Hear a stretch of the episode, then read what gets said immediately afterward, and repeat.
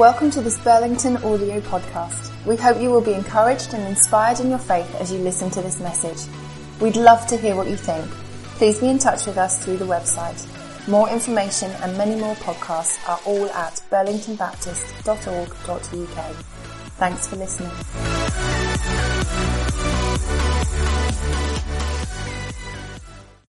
Good morning, everybody. Um, thank you for that reading. Uh, personally, I pronounce it Habakkuk, but I am not a Bible scholar, so I have no idea how you pronounce it, but thank you. That was wonderful. Um, get my... Oh, look at that. It Even works. Wonderful. Um, how long, O Lord? That's how Habakkuk starts his book. If you were here a few weeks ago, you'd have heard uh, Alan speak to us on waiting. Uh, he spoke on three main types of waiting. Waiting on God, waiting for God, and being told to wait by God. I wasn't here that Sunday, and unbeknown to either of us, I'd already planned to speak on waiting as well. And in my past and present uh, experiences of waiting are all around Alan's, Alan's last point of when God tells us to wait. Those times when you're down on your knees, praying those heartfelt, gut-wrenching prayers of pleading, and the answer comes, wait. Maybe he says gently, wait my child, it's not ready yet. Maybe it's a little, a little bit more firm. I've told you to wait. Why did you expect another answer? Or maybe, just maybe, if I can say this without blaspheming, it's the exasperated voice of a parent who's been asked the same question a thousand times. I've told you once, I've told you a million times. Just wait, will you? Or you're going to hurt yourself. And that's what I hear when I read the book of Habakkuk. Now Habakkuk is an old, is a, is a small book in the Old Testament. It's fifth to last, in fact. He's known as one of the minor prophets of the Old Testament, and we don't really know much about him. He's only mentioned by name in his own book. The book of Habakkuk is three short chapters, 56 verses in all. And I'd encourage you to read it if you get a chance. Chapters 1 and 2 detail two complaints Habakkuk has of, of God uh, and how he's handling a situation that Habakkuk doesn't agree with. Uh, and it also includes responses God makes. Uh, chapter 3 is a song written by Habakkuk. Uh, it's almost a lament of the situation and his opinion of God's control over it and his timing. Now on the theme of waiting, thankfully when, and I say when, because I'm sure we've all done this, when we don't wait and we end up doing something we shouldn't have done, God isn't the type of God that says, or the type of father that says, well I told you so, you get no sympathy from me. No, thankfully, as Lamentations 3.22 says, uh, his mercies are new every morning. And Corinthians 2, or 2 Corinthians 12.9 says his grace is sufficient for all of us. He's a type of parent who just bends down, scoops us up, holds us close and whispers in our ears, I love you the same yesterday, today and forevermore. So let's just sort this out. So back to God's waiting room. I remember in Sunday school learning about hearing from God and answered prayers. We were taught, and I still believe to this day, that all our prayers are answered. It might be hard to hear, but all our prayers are answered. Just some of them not in the way we want them to be. I remember seeing God's answer to prayers as traffic lights. Red is no, green is yes, and amber is wait. And how I never, ever long for the amber. I love yeses. I find no's hard, but at least they're definitive. But wait, how annoying are the waits. In today's society, we want everything now. We want next day delivery or same day if you, if you shop at Argos and other stores are available. When we order something and have to wait three to five days for delivery, or even worse, we see not eligible for prime delivery. We find it so frustrating and even look for the same or similar product somewhere else we can get it quicker, even at a higher price. We have next day delivery and notifications on our phones that rule our lives. Yet the creator of all things, who is everywhere at all times, sometimes doesn't give us what we want quicker than Amazon can deliver our unnecessary but really useful items. How dare he? How very dare he? Now I say that fairly tongue in cheek, don't get me wrong. But I'm sure there have been times where you've thought similar. I know I have. Sure, sometimes because we don't want to listen to the no. We hear it and we want to ignore it. Sometimes we spurt our requests at him, say amen, and expect our requests to fall in, in our laps. Sometimes they do, but rarely. But what do we do when the light turns amber and the answer comes wait? It's even worse than when the self-service checkouts say assistance required, and the once speedy self-service now relies on human intervention. It's even worse than waiting for that takeaway to be delivered when you've had a bad week and all you want is junk food. For me, I've been waiting for so many things for a while now. I'm 32, I'm unmarried, no children, I've been trying to buy a house for years. Although I've just completed the purchase of my first house, that's a whole other story. In my mind, especially due to the low ratio of Christian men to women, I expect to be married in my early 20s. I have 2.4 kids, whatever the national average now is, uh, be working in my ideal career and have a house with a spare room, an office, and hosting people as often as I could. But I had to wait for my first girlfriend until I was 20, and even then, if I'm honest, I think God knew I wasn't ready for it, and He gave me, gave me the right relationship to shut me up from asking. I'm not sure she'd agree, but anyway. I've been waiting on various non-ideal jobs for the last 14 years while I waited for God. And I got fed up. I got fed up of waiting for my plans to come to fruition. Fed up of waiting for God to answer my prayers the way I wanted. I got fed up with waiting because that's basically all I was doing. Waiting. Sitting on my backside, expecting God to do all the work for me. Sure, God is amazing. And of course, he can snap his fingers and make anything he wants happen. But that isn't what he promises. So what does he promise? He promises a hope and a future. He promises we'll be clothed and fed like the birds. He promises he will fight for us. He promises eternal life and he promises comfort. I could go on. All you need to do is Google God's promises and you'll find 490 million search results. I expect a few duplicates, but you get the idea.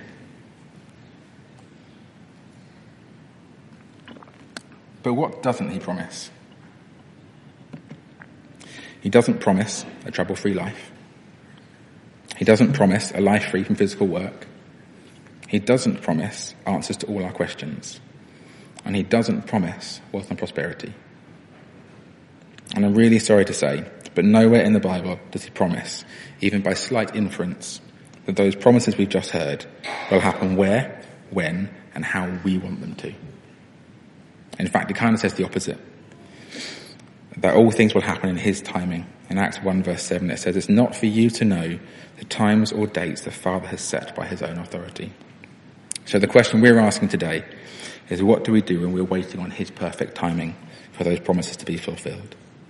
When we are in God's waiting room, when the amber light is on, we feel stuck. Now, this might be my first Sunday preaching, but I'm afraid I've broken away from the traditional three-point sermon um, and, and alliteration. So, just to put it out there. So the first thing to remember uh, is that God is sovereign. Habakkuk 1 verse 5 says, Look at the nations and watch, be utterly amazed, for I am going to do something in your days that you would not believe, even if you were told. And we'd all agree on that, wouldn't we? God's sovereign? Yeah? But do we all know what that means? What does sovereignty mean? I didn't know. I asked Dr. Google. Uh, and Dr. Google told me that sovereign means, as a noun, supreme ruler, especially a monarch. Okay, you get that? We all agree God's king? Yes? Fantastic. The adjective is possessing supreme or ultimate power. Okay, bit harder to swallow that one, isn't it? If we accept that God is sovereign, then we must accept that he has ultimate power over everything, and not just over the things we want to give him power over.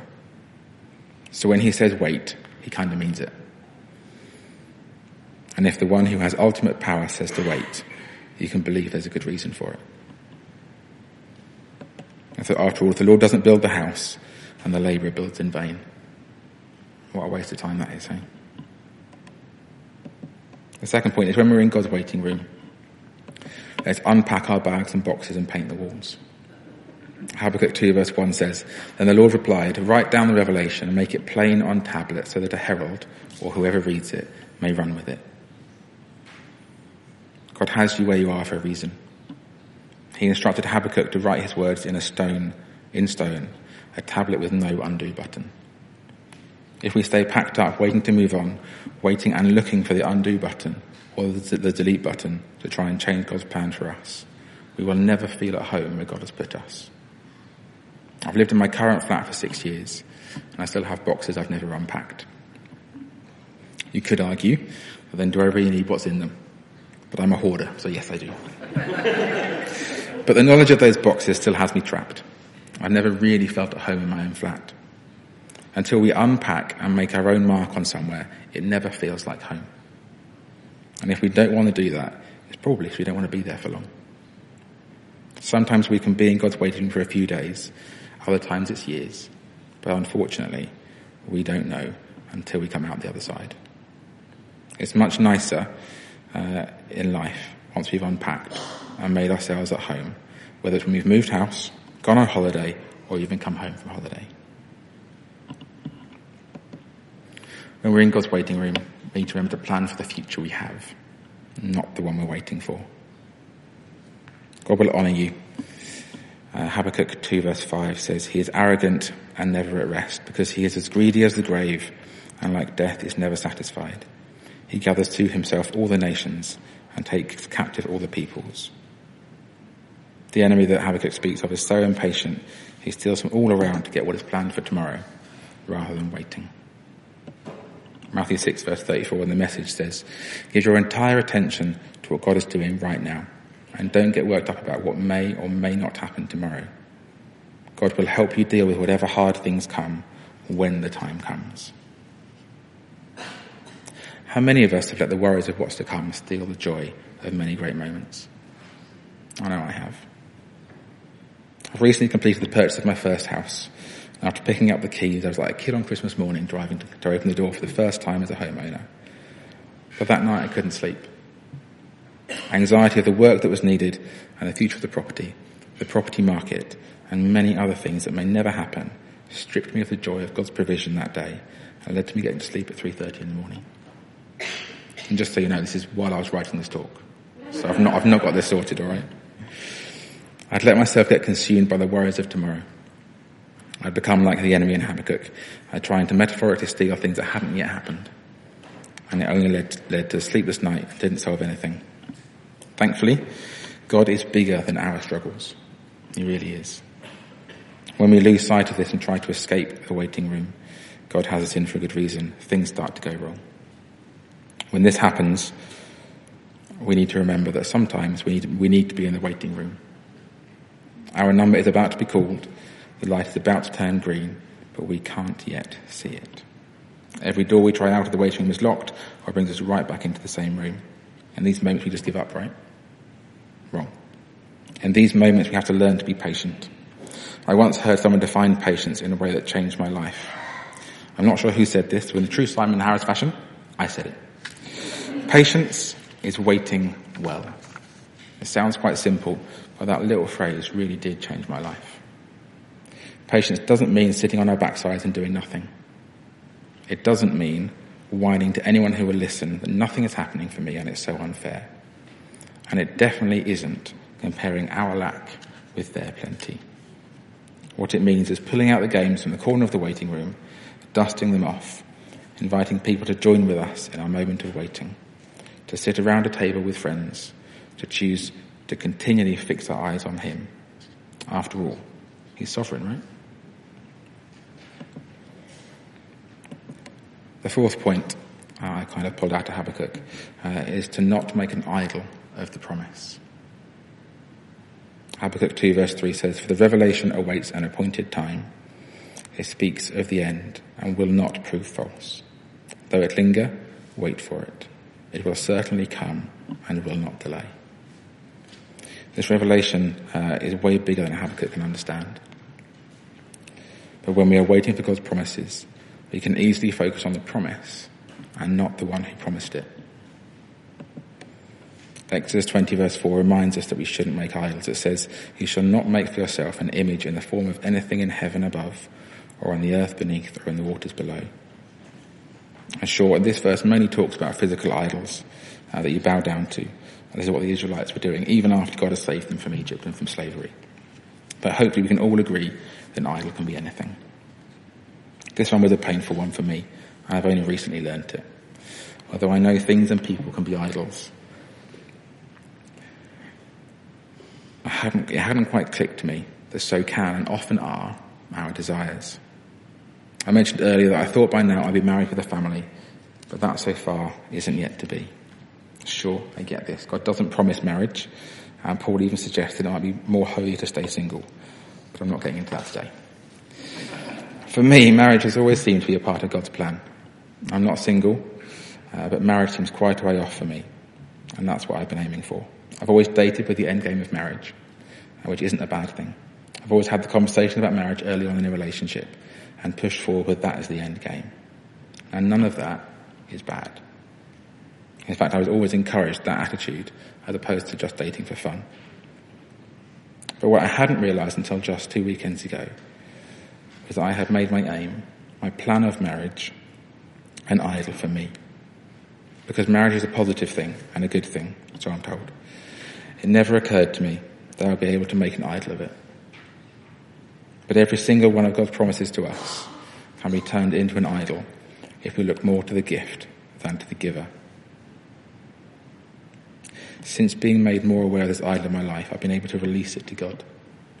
I've given him back my desire to be married. Not because it's a bad thing, nor because I don't still want that, but because right now, in this season of life, it was an idol getting in the way of me and God.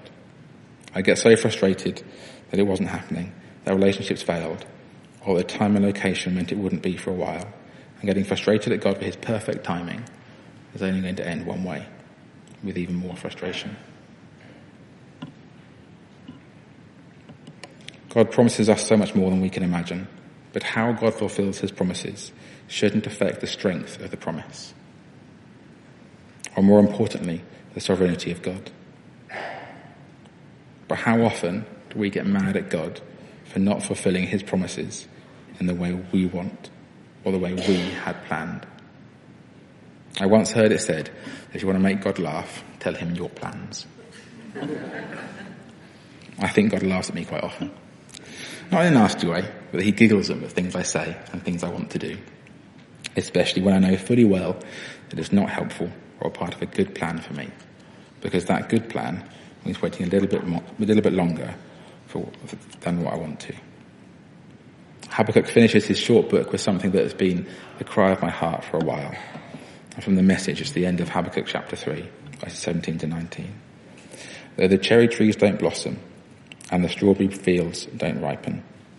Though the apples are, worn, are worm eaten and the wheat fields stunted. Though the sheep pens are sheepless and the cattle barns empty. I'm singing joyful praise to God. I'm turning cartwheels of joy to my Saviour God, counting on God's rule to prevail. I take heart and gain strength. I run like a deer. I feel like I'm the king of the mountain even in this time of lack in his life, when he's waiting for the metaphorical and literal harvests, Habakkuk has decided to choose joy.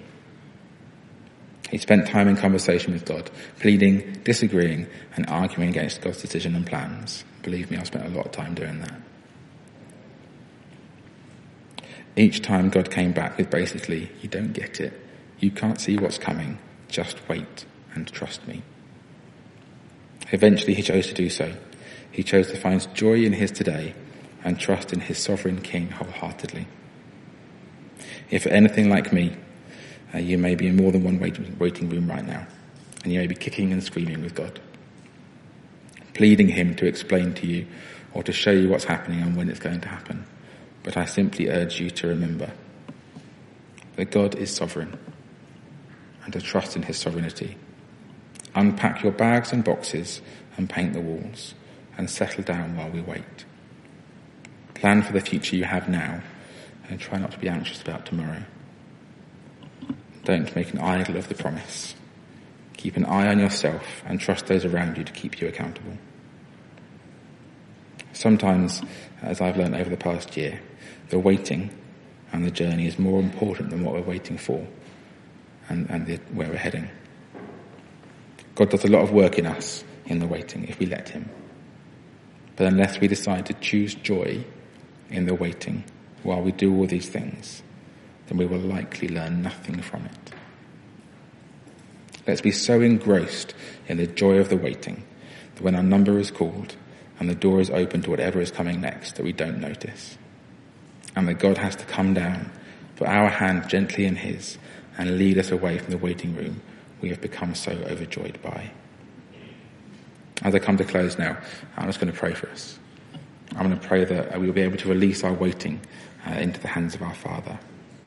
That this burden of waiting would be no more, and we would be released to choose joy daily. So, Lord, I thank you that we can come together today. Thank you, Lord, that we can learn from um, a lesser read book of yours in the Bible, Lord, of your word, that we can learn about waiting.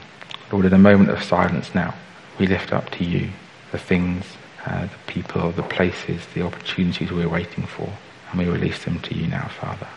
Thank you, Lord, that you hear our prayers. Thank you, Lord, that you hear the cries of our heart. Thank you, Lord, that you are a loving and gracious and merciful God. And even though we may get frustrated and angry with you for your perfect timing, you are never that angry parent. You are a loving Father that just wants the best for us. Lord, open our eyes to see this, to recognize that even in this waiting season, Lord, that you are there and that you are looking after us and loving us, Father. I pray this, Lord, in your holy name. Amen.